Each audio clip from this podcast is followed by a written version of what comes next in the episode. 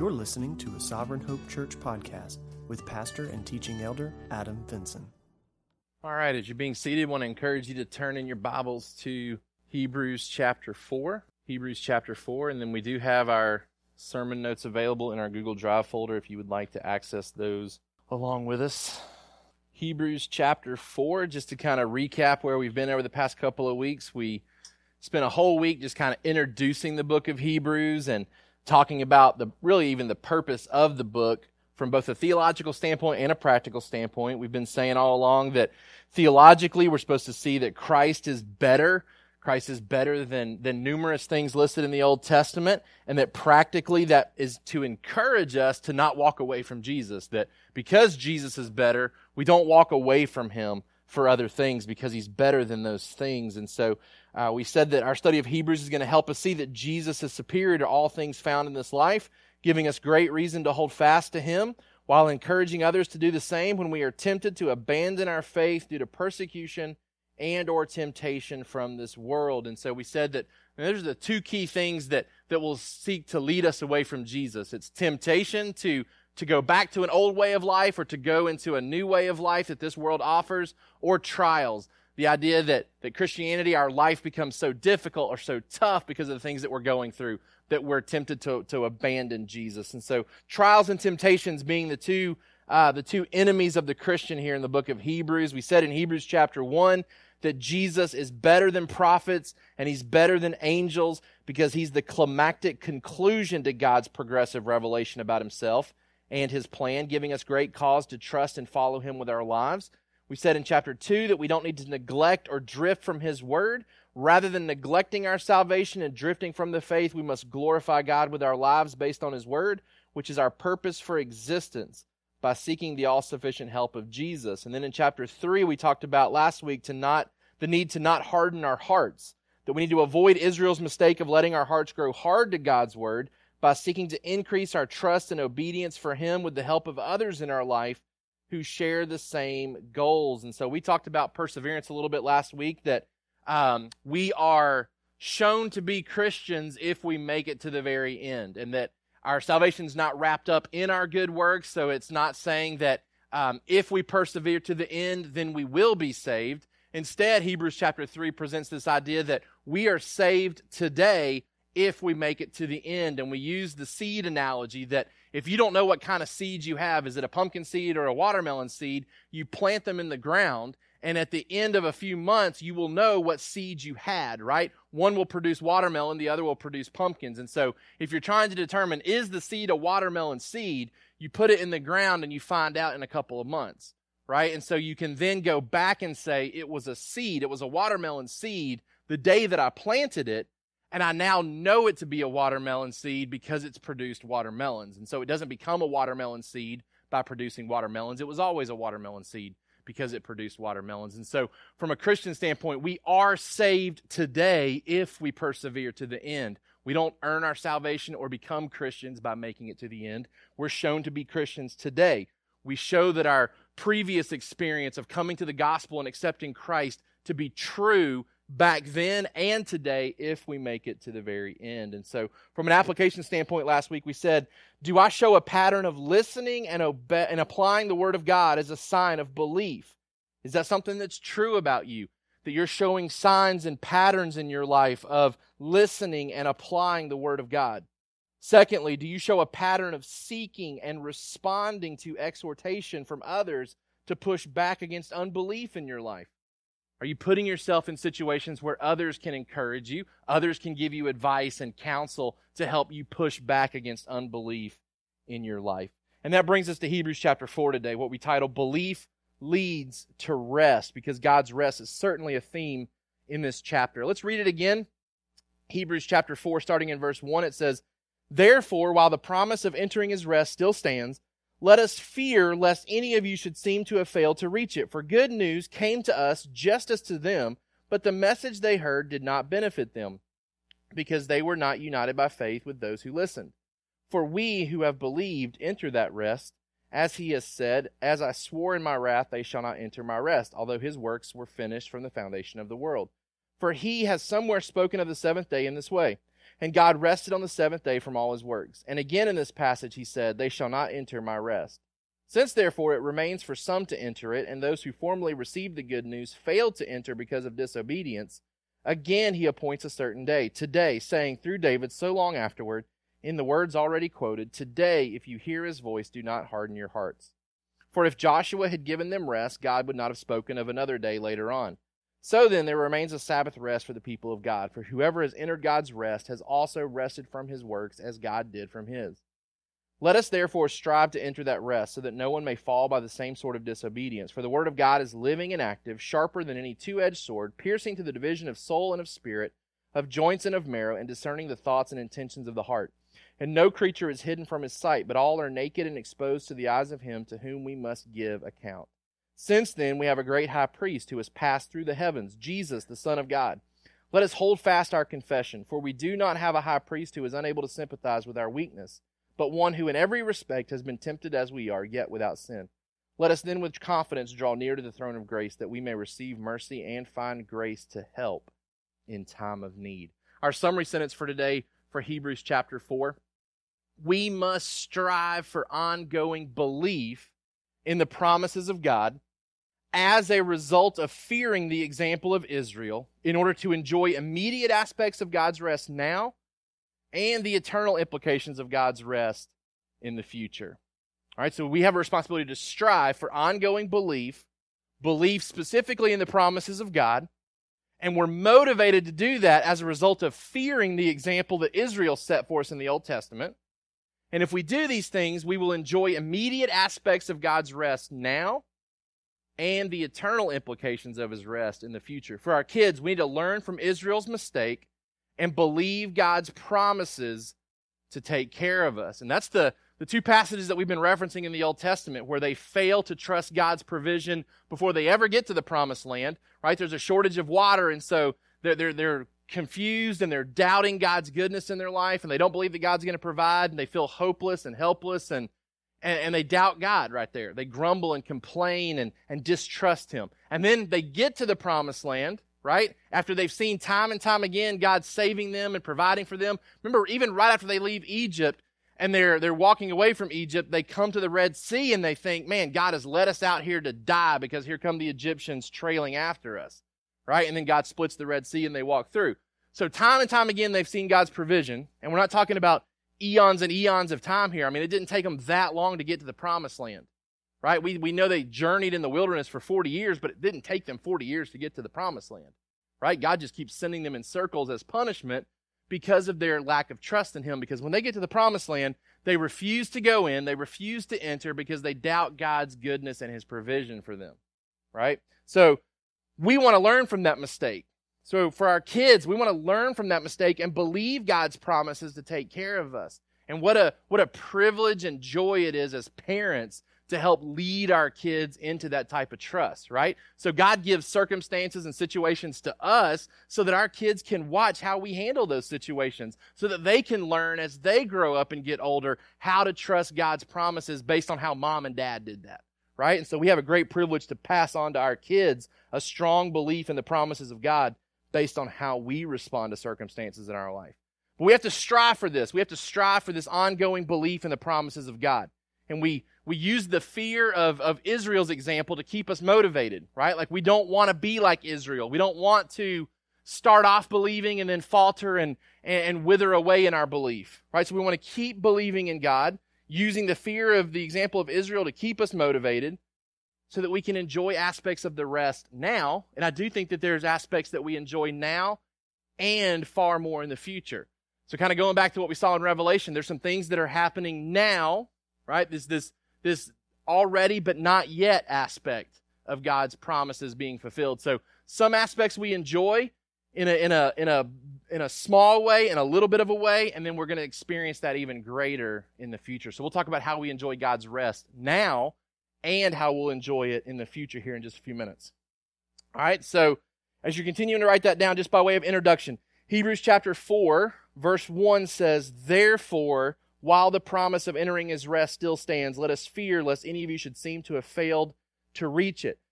That therefore is going back to the argument made there at the end of chapter 3 that in light of Israel's inability to enter God's rest due to their unbelief, here's what he now has to say in chapter 4.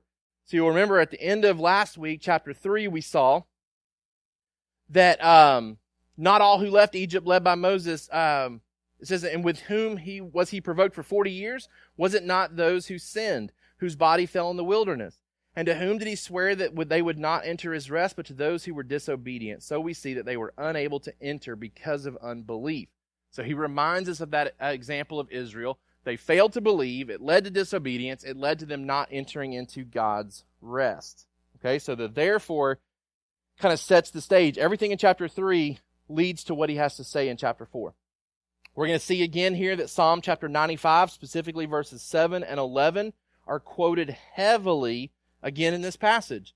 He says, As I swore in my wrath, they shall not enter my rest. Again, in verse 5, they shall not enter my rest. Again, that passage is referenced in um, verse 7. Today, if you hear his voice, do not harden your hearts. If you just went back and read Psalm 95 yourself, you would see some urgency there. Then we come to the chapter here in Hebrews, and he's already quoted it several times here in chapter 3. He comes back to it in chapter 4. So you've got a, a passage that's already uh, heavy on urgency, and now it's being repeated multiple times. Really, all that means is that this is really urgent, right? Like you've got an urgent passage that's being repeatedly quoted. It just increases the urgency of the message there. Urgent passage, multiple times being referenced. Certainly some urgency there for us to pay attention to the point that he's trying to make. There's a real urgency to the message of chapter 4 because there's a danger of falling away in unbelief, which leads to disobedience.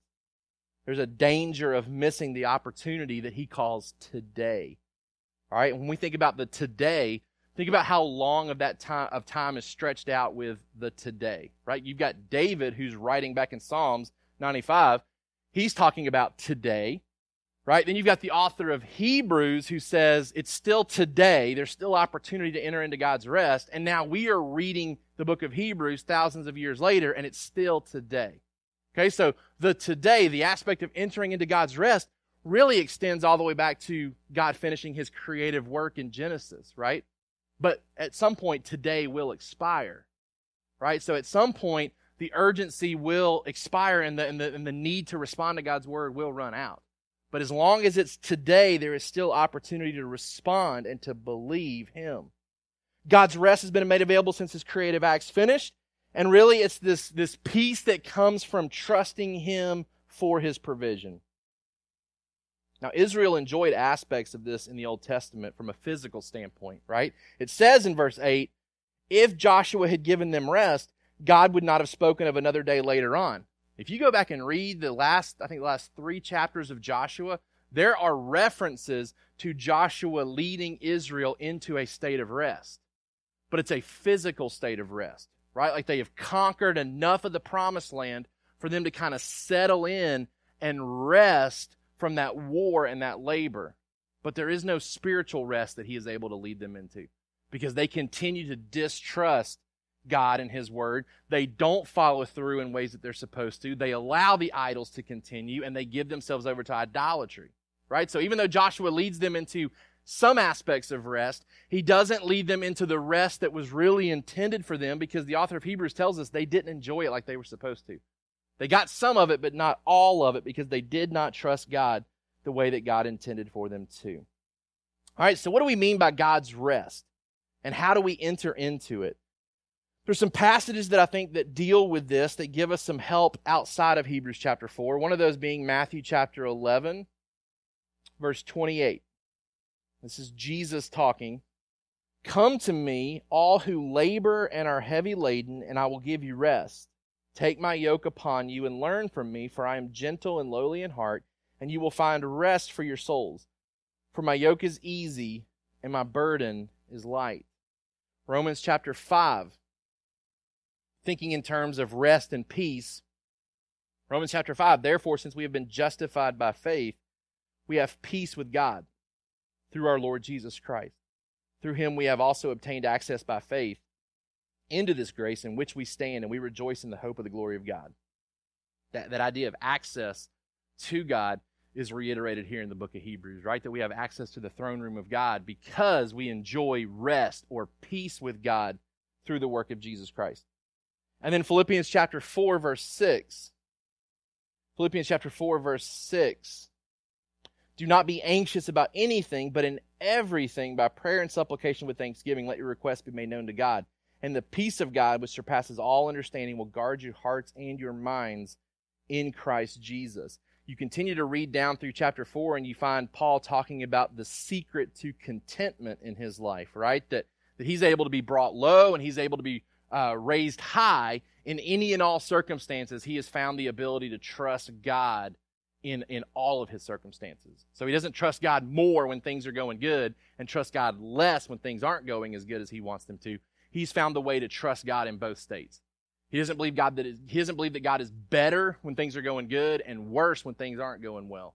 He believes and trusts in God's goodness in all circumstances in life. All right? So, what does it mean for us to find rest and to, to enter into God's rest? I think there's there's several there's several different ways I think we can understand this from Scripture, and I think what's intended here in chapter four is probably a combination of all three of these things.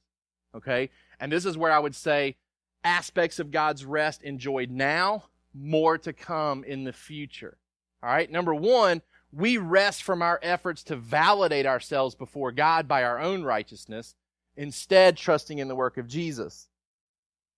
We rest from our efforts to validate ourselves before God by our own righteousness, instead trusting in the work of Jesus. One commentator said, The gospel is the message of Christ's accomplishments on our behalf so that we might rest from our works by trusting in his work. When we trust in Christ's work, we rest from trusting in our own. Okay, so there's this salvation aspect of rest that when we come to faith in Christ, we stop trying to, to work our way to heaven. We start trying, we stop trying to earn God's favor by our efforts, and we see that all of that is accomplished through Jesus, who comes and lives that perfect life for us. Number two, so not only do we rest from our efforts to validate ourselves uh, before God through our own works, but instead trusting in the work of Jesus. Number two, we rest from the burdens and worries of this world by learning contentment in how God chooses to fulfill his promises towards us. We rest from the burdens and worries of this world by learning contentment in how God chooses to fulfill his promises towards us. There's great rest that comes from that state. And that's what Paul describes there in Philippians 4. I was sharing with our football team a couple of weeks ago that it, it, it dry because a bunch of them are going to get ready to go on mission trips in January. We're doing this thing at Trinity called Go Week, and so for an entire week of school, classes are canceled, and everybody has to go somewhere and do something. So it's a really cool um, initiative that we're starting this year for the high school students, right? And so I was telling these guys, I was like, man, be careful because here, here's what people typically do: people go to a foreign setting see how bad they have it, and come back and say, Man, I'm so thankful for how good God is to me. Right? And, it, and, it, and, it, and I used to feel that same thing, and then I started to realize, man, what does that say about God's goodness to the people that you just left in that foreign country? Is He not good to them? Do they not have things to be thankful for as well? And, and are we in a state where we just have more to be thankful for?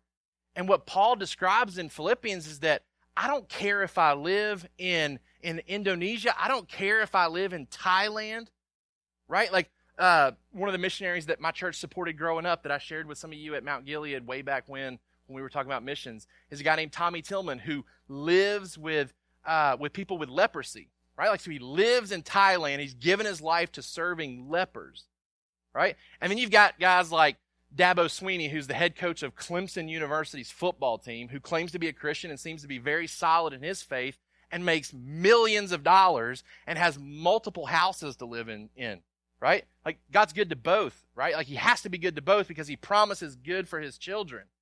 Paul's saying, I don't care if I'm Tommy Tillman or Dabo Swinney, I'm good with God's provision in both states.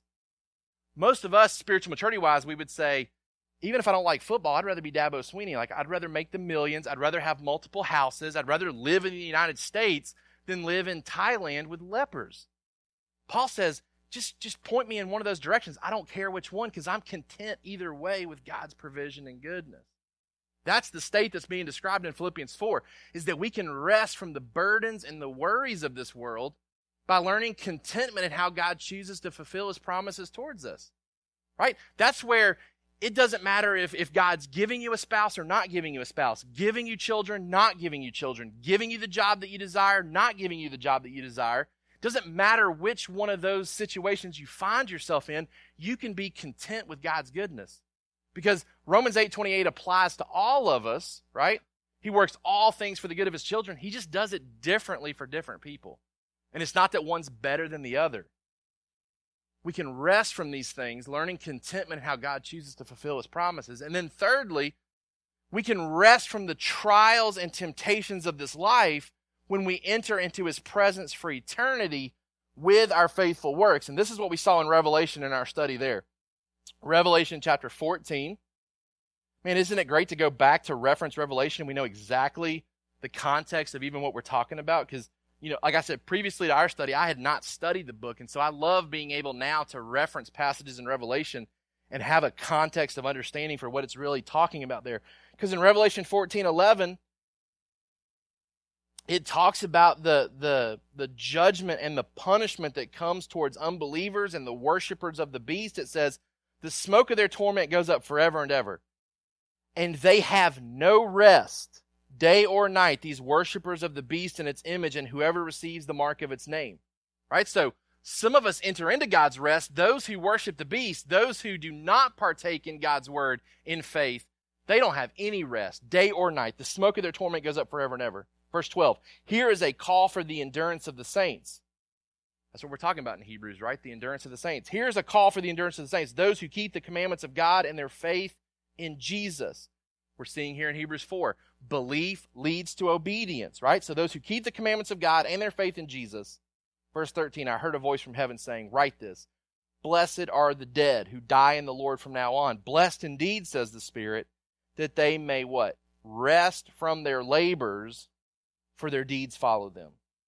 And we talked about how, how good it is to know that our faithfulness to Jesus doesn't get forgotten, doesn't go unnoticed. Those things go with us into the afterlife. Those things follow us into the afterlife, where we then rest from all the trials and the temptations and the need to endure.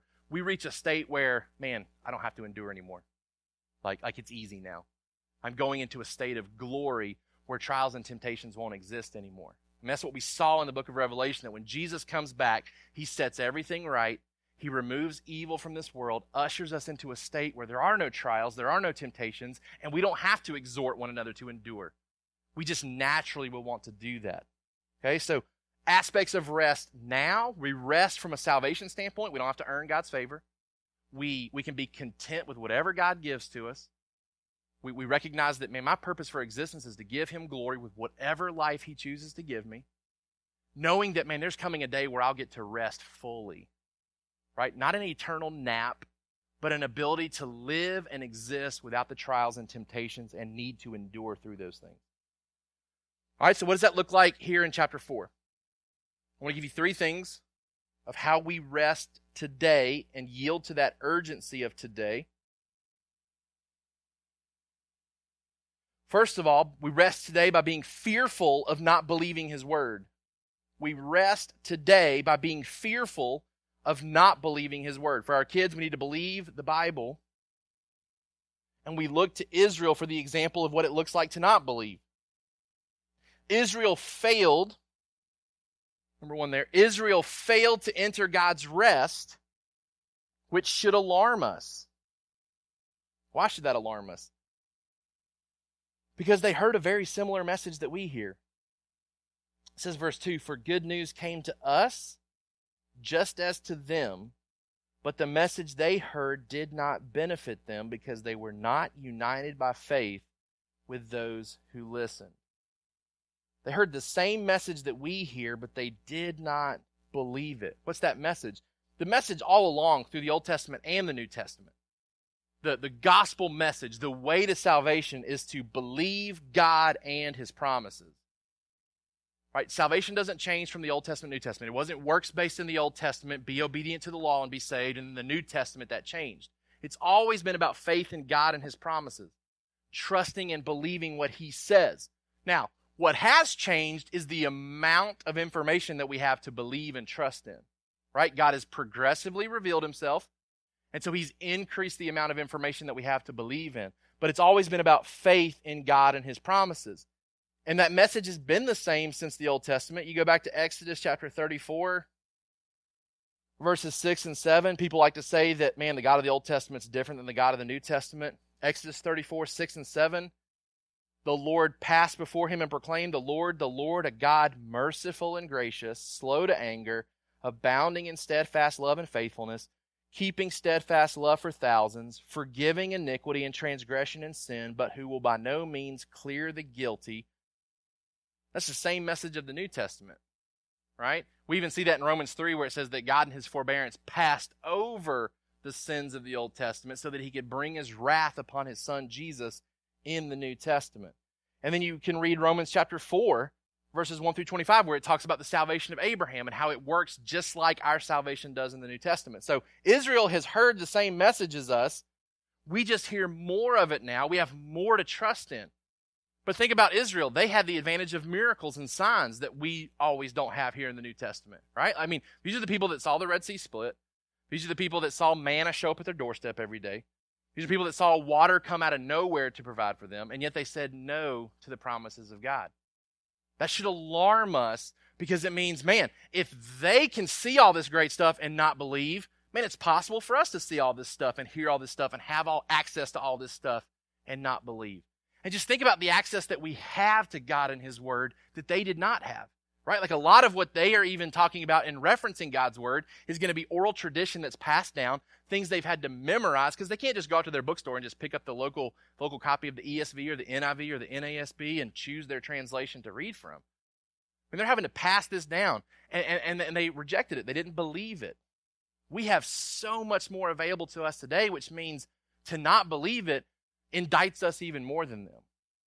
Man, we're doing this thing at Trinity this week that we're calling Discipleship Day. The entire day is devoted to God and His Word, right? Like we've got multiple chapel services. We're having 16 speakers that day with 16 different breakout sessions, 16 different topics that our kids can pick and choose from to listen to about God's Word. I had one girl email me and she says, I can't wait for this day. She's like, Me and my friend have been talking, and we wish we could go to every one of these sessions. We cannot wait for this day to happen. I know most of our kids are indifferent to it, right? They're thinking, like, great, we don't have homework that night. That's something that I'm looking forward to about that day. Man, we are putting our kids at Trinity in a situation where the indictment against them is even greater because they have access far more to God's Word than kids their age back in the Old Testament. Right? They have more of God's revelation. We want them to love it. We want them to crave it. We want them to believe it. But if they don't, man, there, there, there, there's, there's judgment that's coming right? There, there, like, there's fear that comes from that, according to Hebrews chapter 4, if we fall into unbelief.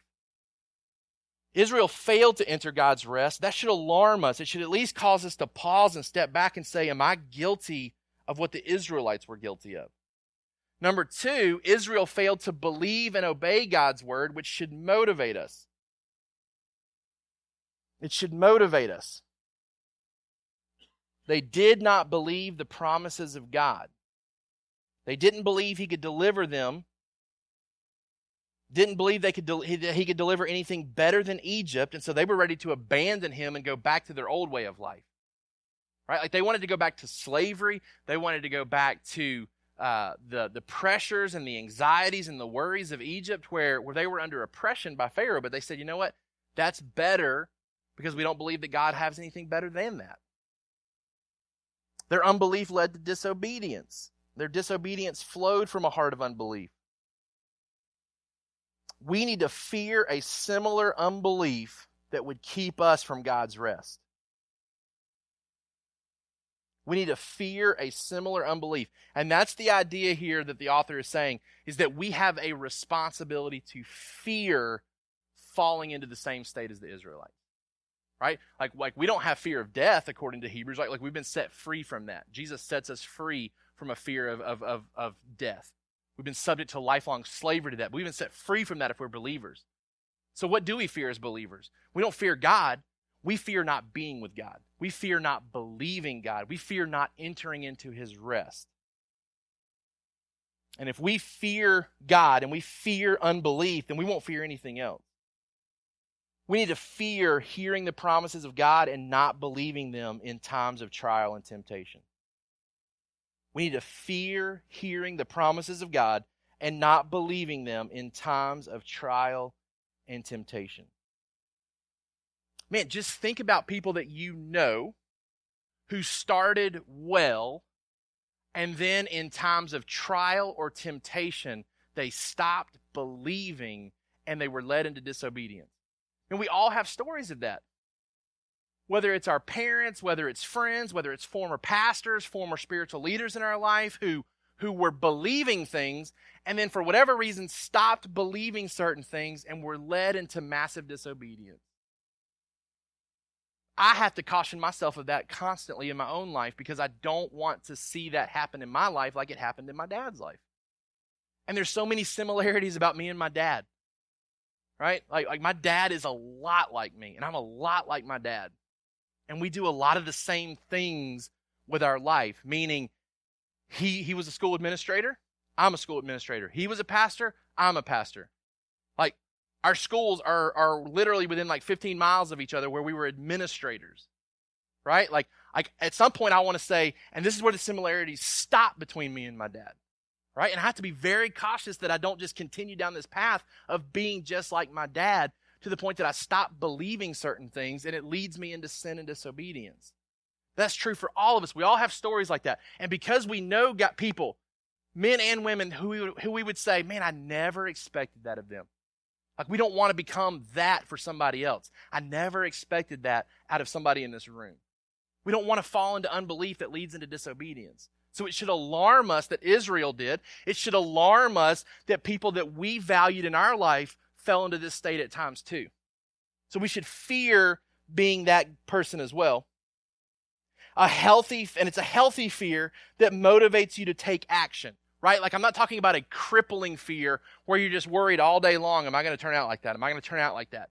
Instead, it's like a, a healthy motivation, similar to, let's say you were a rock climber and you, you love to climb rocks. It's a dangerous activity, right? But if you love that, or let's say you love jumping out of an airplane and, and parachuting, your your fear of what could happen if you don't really check your equipment man it really leads you to overcheck that stuff right like you want to know for sure i'm covered that, that i'm going to do this i'm going to experience this and the equipment is going to work like it's supposed to it's going to keep me safe in the midst of, of, of this activity that's how it should be for us spiritually like we should all anticipate we're going to go through trials and we're going to go through temptations there's going to be times where it feels hard to keep pressing on because things are tough and not desirable in our life. There's also going to be times where, man, this other life looks better than this one. And we have to make sure that we've checked the equipment, we've checked our belief in the promises of God to know that when those times come, that when those times come, our belief will work. When things are at their hardest or at their most tempting, that our belief works because it's easy to believe in God here on a Sunday morning, right? Like it's easy to sit there and say, man, what Adam is saying is so true. And, and I believe that so much. And then we leave and there's temptation that sets in and there's trials that set in and we don't always respond in belief in those circumstances. Easy to show belief on a Sunday morning, not as easy on a Monday morning, right? So the implication from this section, do you fear not believing God in times of trial and temptation enough to better prepare for those times. Because the author says we should fear this. Let us fear lest any of you should seem to have failed to reach it. Is there a healthy fear in your life of not believing God in times of trial and temptation that leads you to really check the equipment now to better prepare for those times? Because your belief's not going to be tested on a Sunday morning. It's going to be tested during the week. It's going to be tested when, when you're working a job and things are, are being done unethically, and you have to decide do I believe in God's provision enough that I'm willing to step away from my job and believe in God's provision if I do the right thing, right? It's, it's when all of your single friends are, are falling into relationships and finding relationships and, and pursuing relationships, and you're on the outside looking in saying, when is my relationship coming? Right? And there's the temptation to potentially move in a direction that's not honoring to God to try to fill that void. right? That's when your belief is tested. Man, we need to pray for our singles in our church because we had a lot of singles for a while and now a lot of singles that are pursuing relationships, but not every single person in our church is in a relationship. And that just makes being single that much harder when other people aren't single anymore. That's when belief is tested. Do we believe that God is good and He provides? Man, your belief is tested when, when you've been praying and asking God for a child, and then you seemingly have a child on the way, and then the child is not there. And God, for whatever reason, takes that child. That's when your belief is tested.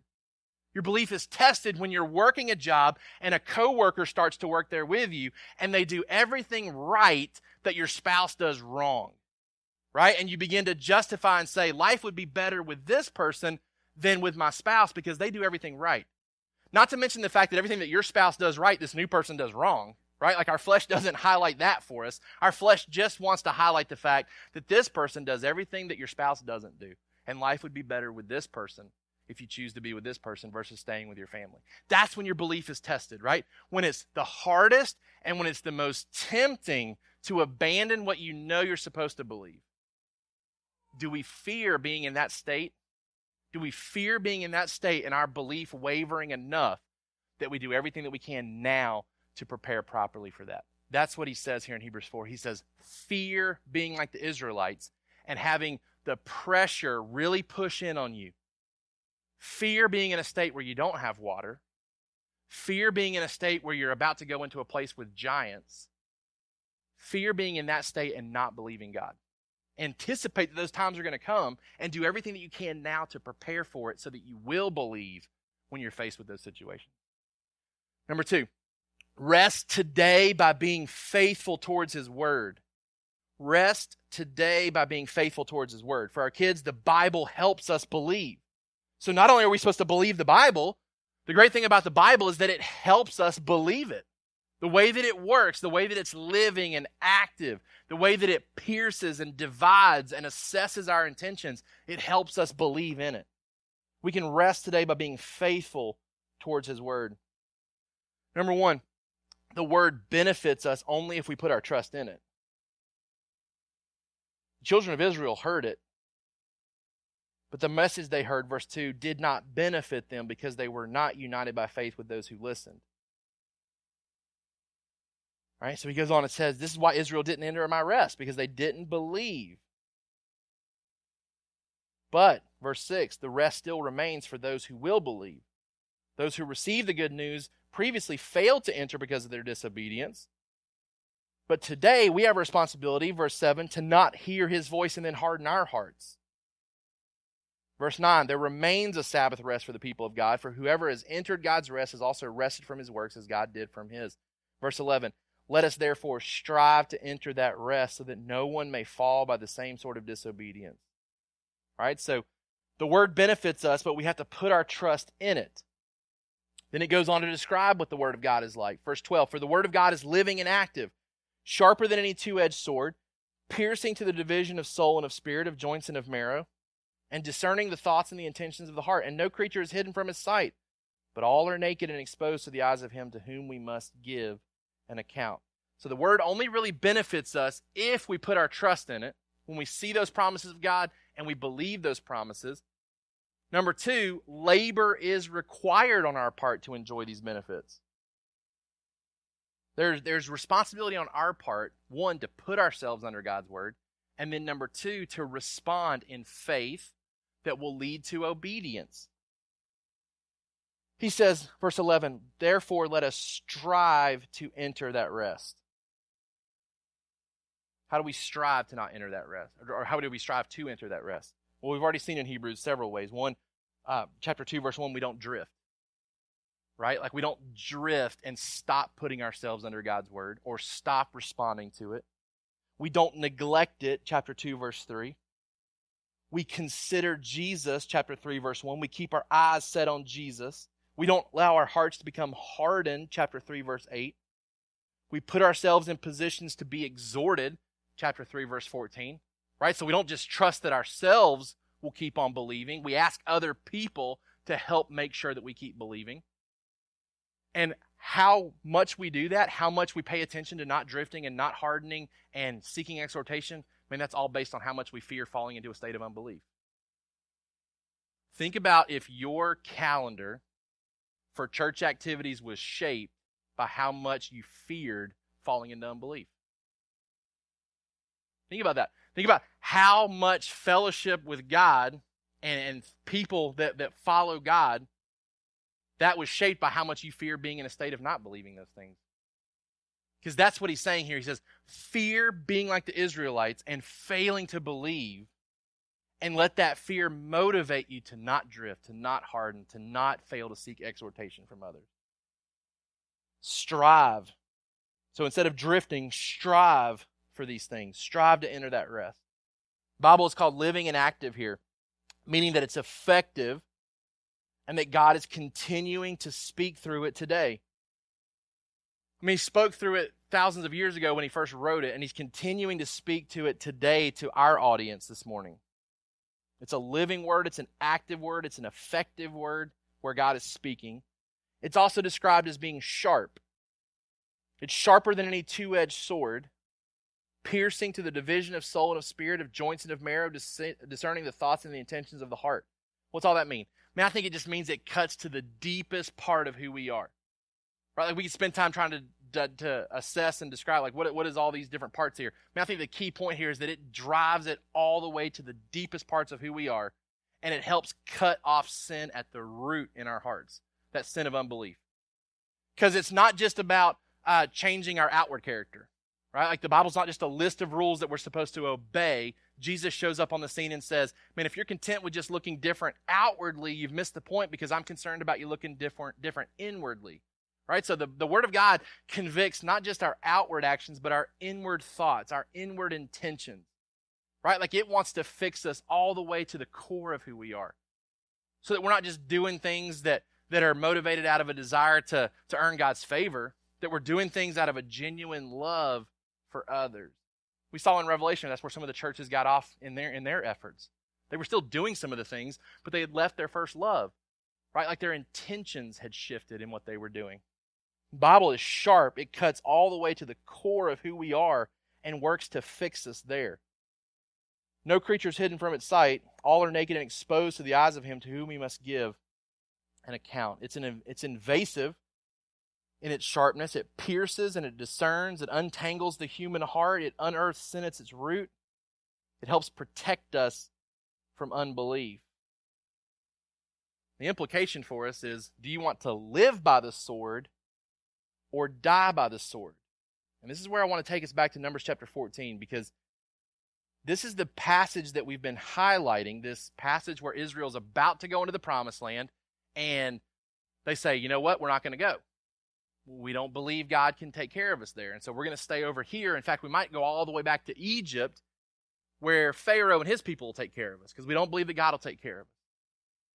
And then God says, wrong choice, right? Like, like bad decision. Like you've you've made a grave mistake. And that's where the children of Israel on the spot kind of want to want to change their mind. Right? And they, they want they want to do it differently because of of the fact that now they feel like they're in trouble. And so it says um, verse 39 when Moses told these words to all the people of Israel the people mourned greatly. Right? Like you guys aren't going to get into the promised land, you're going to have to walk around and die for 40 years. They rose early in the morning and went up to the heights of the hill country, saying, Here we are. We will go up to the place that the Lord has promised, for we have sinned. Right? Like at this point, they're like, die in the wilder- die in the promised land, die in the wilderness. Well, we're still not sure we're going to live, but we'd rather die in the promised land than die in the wilderness because God's saying we're going to die in the wilderness now. Right? So they show up the, the next morning. They're like, here we go. We're ready. Like, let us go. We, we've sinned. Verse 41, but Moses said, Why now are you transgressing the command of the Lord? When that will not succeed. Do not go up, for the Lord is not among you, lest you be struck down by your enemies. For there the Amalekites and the Canaanites are facing you, and you shall fall by the sword, because you have turned back from following the Lord. The Lord will not be with you. But they presumed to go up to the heights of the hill country, although neither the ark of the covenant of the Lord nor Moses departed out of the camp. Then the Amalekites and the Canaanites who lived in the hill country came down and defeated them and pursued them even to Hormah. Right? You got two different swords here. And I think that's even probably why the author of Hebrews describes God's word like a sword here, because he has this passage on his mind. And he's thinking in terms of, man, unbelief led to Israel being disobedient, led them led to them not entering God's rest, and it led them to dying by the sword. So he kind of flips it back and says, man, if we will be intentional to strive to enter God's rest, strive to believe his word, man, his word will act like a sword that really brings healing, right? Like it'll cut and it'll unearth that sin and it'll fix us. The alternative is to die by the sword. We see that in the book of Revelation, right? Like we can either yield to the lamb or or be be judged by the lamb. That's the same picture here in Hebrews chapter 4 coming from Numbers chapter 14. All right, lastly, number 3, rest today by being confident in needing the Son. All right, so you got all this talk in Hebrews chapter 4 about, man, be fearful of falling into unbelief and learn from the mistakes of the Israelites and be very diligent to strive to enter God's rest believe those promises, anticipate that trials and temptations are going to come, and it's going to be hard, and it's going to be alluring to do something different than what God wants us to do. So anticipate those times, prepare for those times, be ready to believe in those times. And then he reminds us, and you're not going to be able to do it perfectly. Right? Like, lest you think that there'll never be times of unbelief, lest you think there will never be times of disobedience, he reminds us of the role that Jesus plays in the life of a believer now. After salvation, verse 14. Since then we have a great high priest who has passed through the heavens, Jesus, the Son of God. Let us hold fast our confession. For we do not have a high priest who is unable to sympathize with our weaknesses, but one who in every respect has been tempted as we are, yet without sin. Let us then with confidence draw near to the throne of grace, that we may receive mercy and find grace to help in time of need for our kids, Jesus helps us believe. So the Bible helps us believe because the Bible works to fix us, but then Jesus also helps us to believe because he serves as that advocate for us, that merciful, gracious advocate for us. He helps those who have weaknesses. So the author of Hebrews is not expecting the audience, the hearer of his letter, to, to be people without weakness, to be people who never fall into unbelief. Instead, he's saying, man, the great thing here is that Jesus is ready, willing, and able to help us when we fail to do this all the time. So, number one, be confident that you will need the Son. You specifically. this offer of grace and mercy, I mean, that assumes that it will be uh, needed by people who are tempted with sin. So, Jesus tempted just like we are with, without sin. We are tempted just like Jesus, but with sin.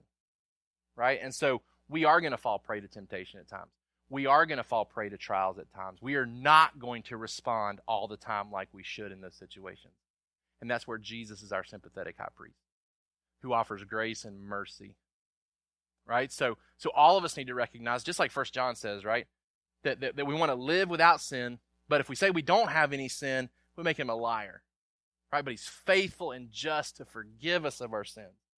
So Jesus is set up here as a reminder that, man, in all of our striving to enter God's rest, there's going to be times where we don't do it right and we do fall into unbelief. And Jesus stands there to help us, to extend grace and mercy to us when we're tempted and we yield to that temptation. Be confident that you will need the Son because that keeps us humble. Also keeps us from falling into despair, right? keeps us from falling into despair when we do have these times where we fall to fall to unbelief. And all of our sin is, is, is flowing from unbelief. Anytime we, we fail to do what we're supposed to do, it's because of some type of status of unbelief.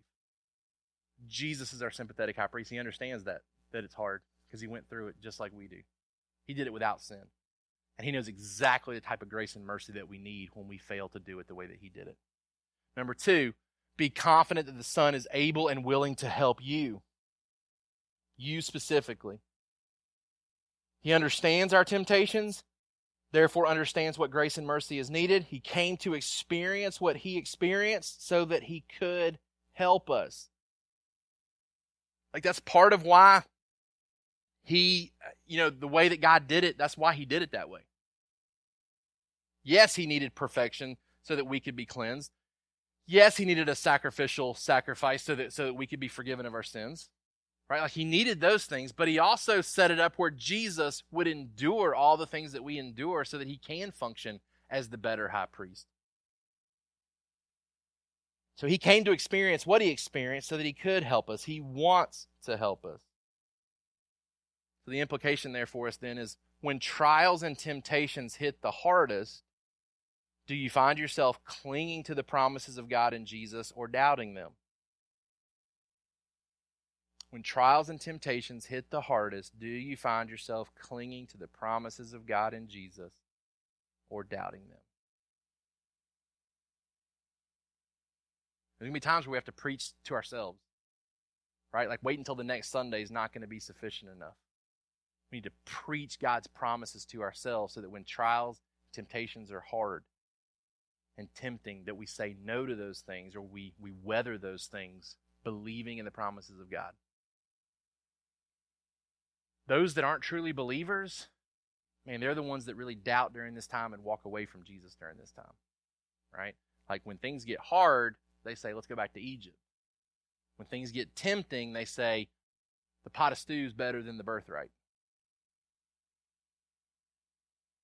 Those that are believers, Hebrews 3 says, will make it to the end. They will endure to the end. When trials and temptations hit, they will cling to their confession in Christ. They'll hold fast to it. We're going to talk more about these last couple of verses, 14 through 16, this aspect of Jesus, the great high priest, because it flows right into chapter 5. So, chapter 5 is kind of really, I mean, they kind of go together. So, we've touched on it a little bit this morning. We'll come back and hit those as an introduction to chapter 5 next week. So, let me summarize the idea of what's going on here in chapter 4. All right, the goal is to enter into God's rest and to bring others with us to enter the rest, we must believe God in what He says. To believe Him, we must hear Him by placing ourselves under the Word. And we must remain diligent in our belief so that we don't enter into unbelief and disobedience. You could probably add a fifth thing there that Jesus helps us when we do fall into times of unbelief and disobedience. That's kind of the main points here in chapter 4, I think. Enter into God's rest if you're a believer. Bring others with you. Exhort them to that. You enter that rest by believing God and what He says.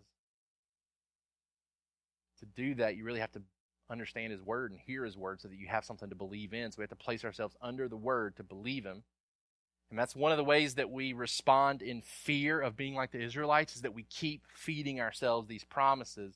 We keep putting ourselves under the Word more and more so that we have more to believe in like we're storing up promises for times of trial and temptation. And then we remain diligent in our belief so that we don't enter into unbelief and disobedience. We keep storing that up.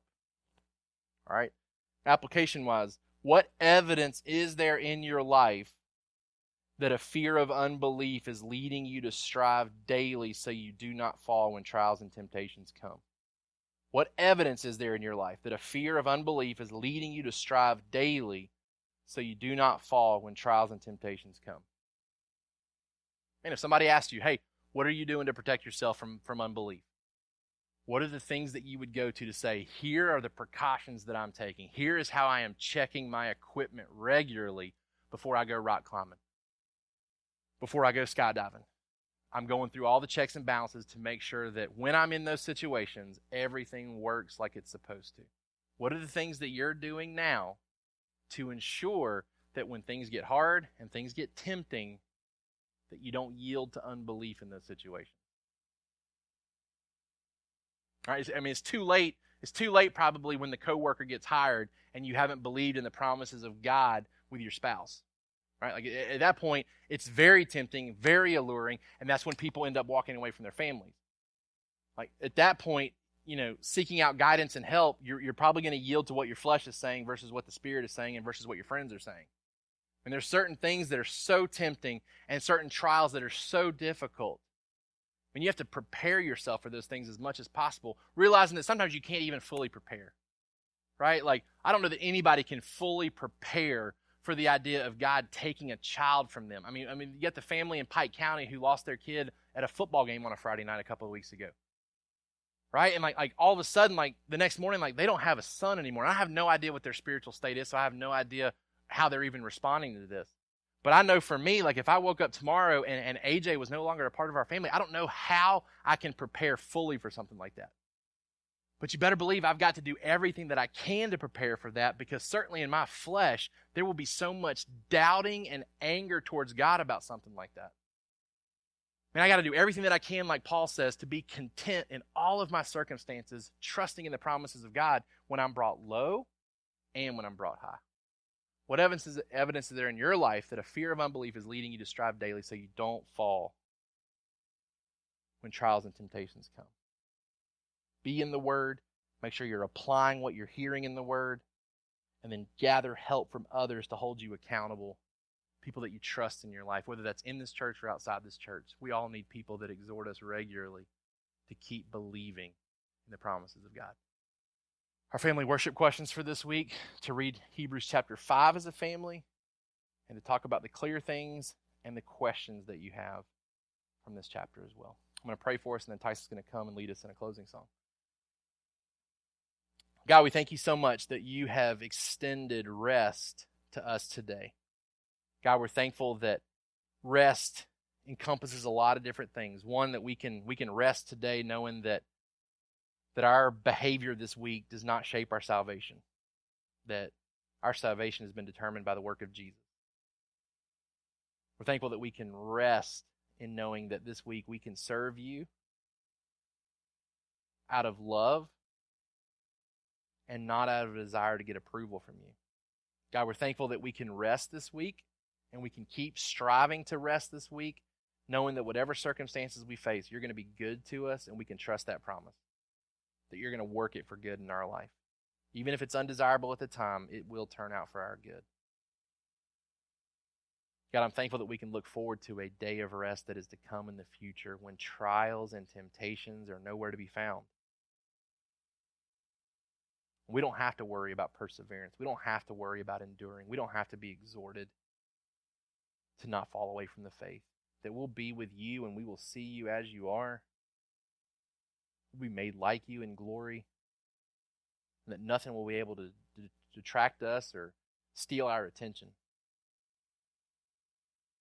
God, we thank you that the rest can be enjoyed today and then fully in the future. And God, I pray that that rest in the future would keep us motivated today to keep believing in you. We'd be faithful to strive for that belief every day. God, help us to to put ourselves under the word regularly, to be believing in the promises now so that when trials and temptations come, we are better prepared to respond to those things. God, we thank you for believers that you put into our life that help exhort us and help us help encourage us in the midst of those situations. Help us to to always have a group of people in our life that we can fall back on when we know that our flesh is starting to win the war in us. That we can fall back on these people to exhort us to keep believing in your promise.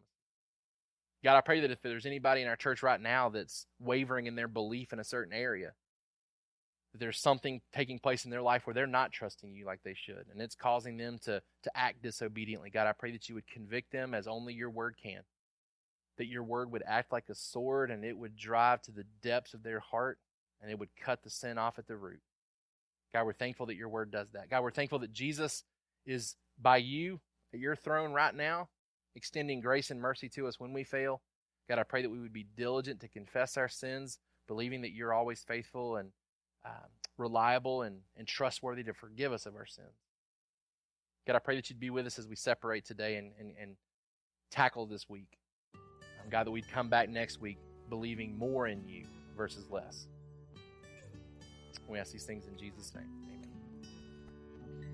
Thank you for listening to the Sovereign Hope Church podcast. We trust that you've been encouraged by the word. For more information about our church, please visit our website at www.sovhope.org. Again, that's www.sovhope.org.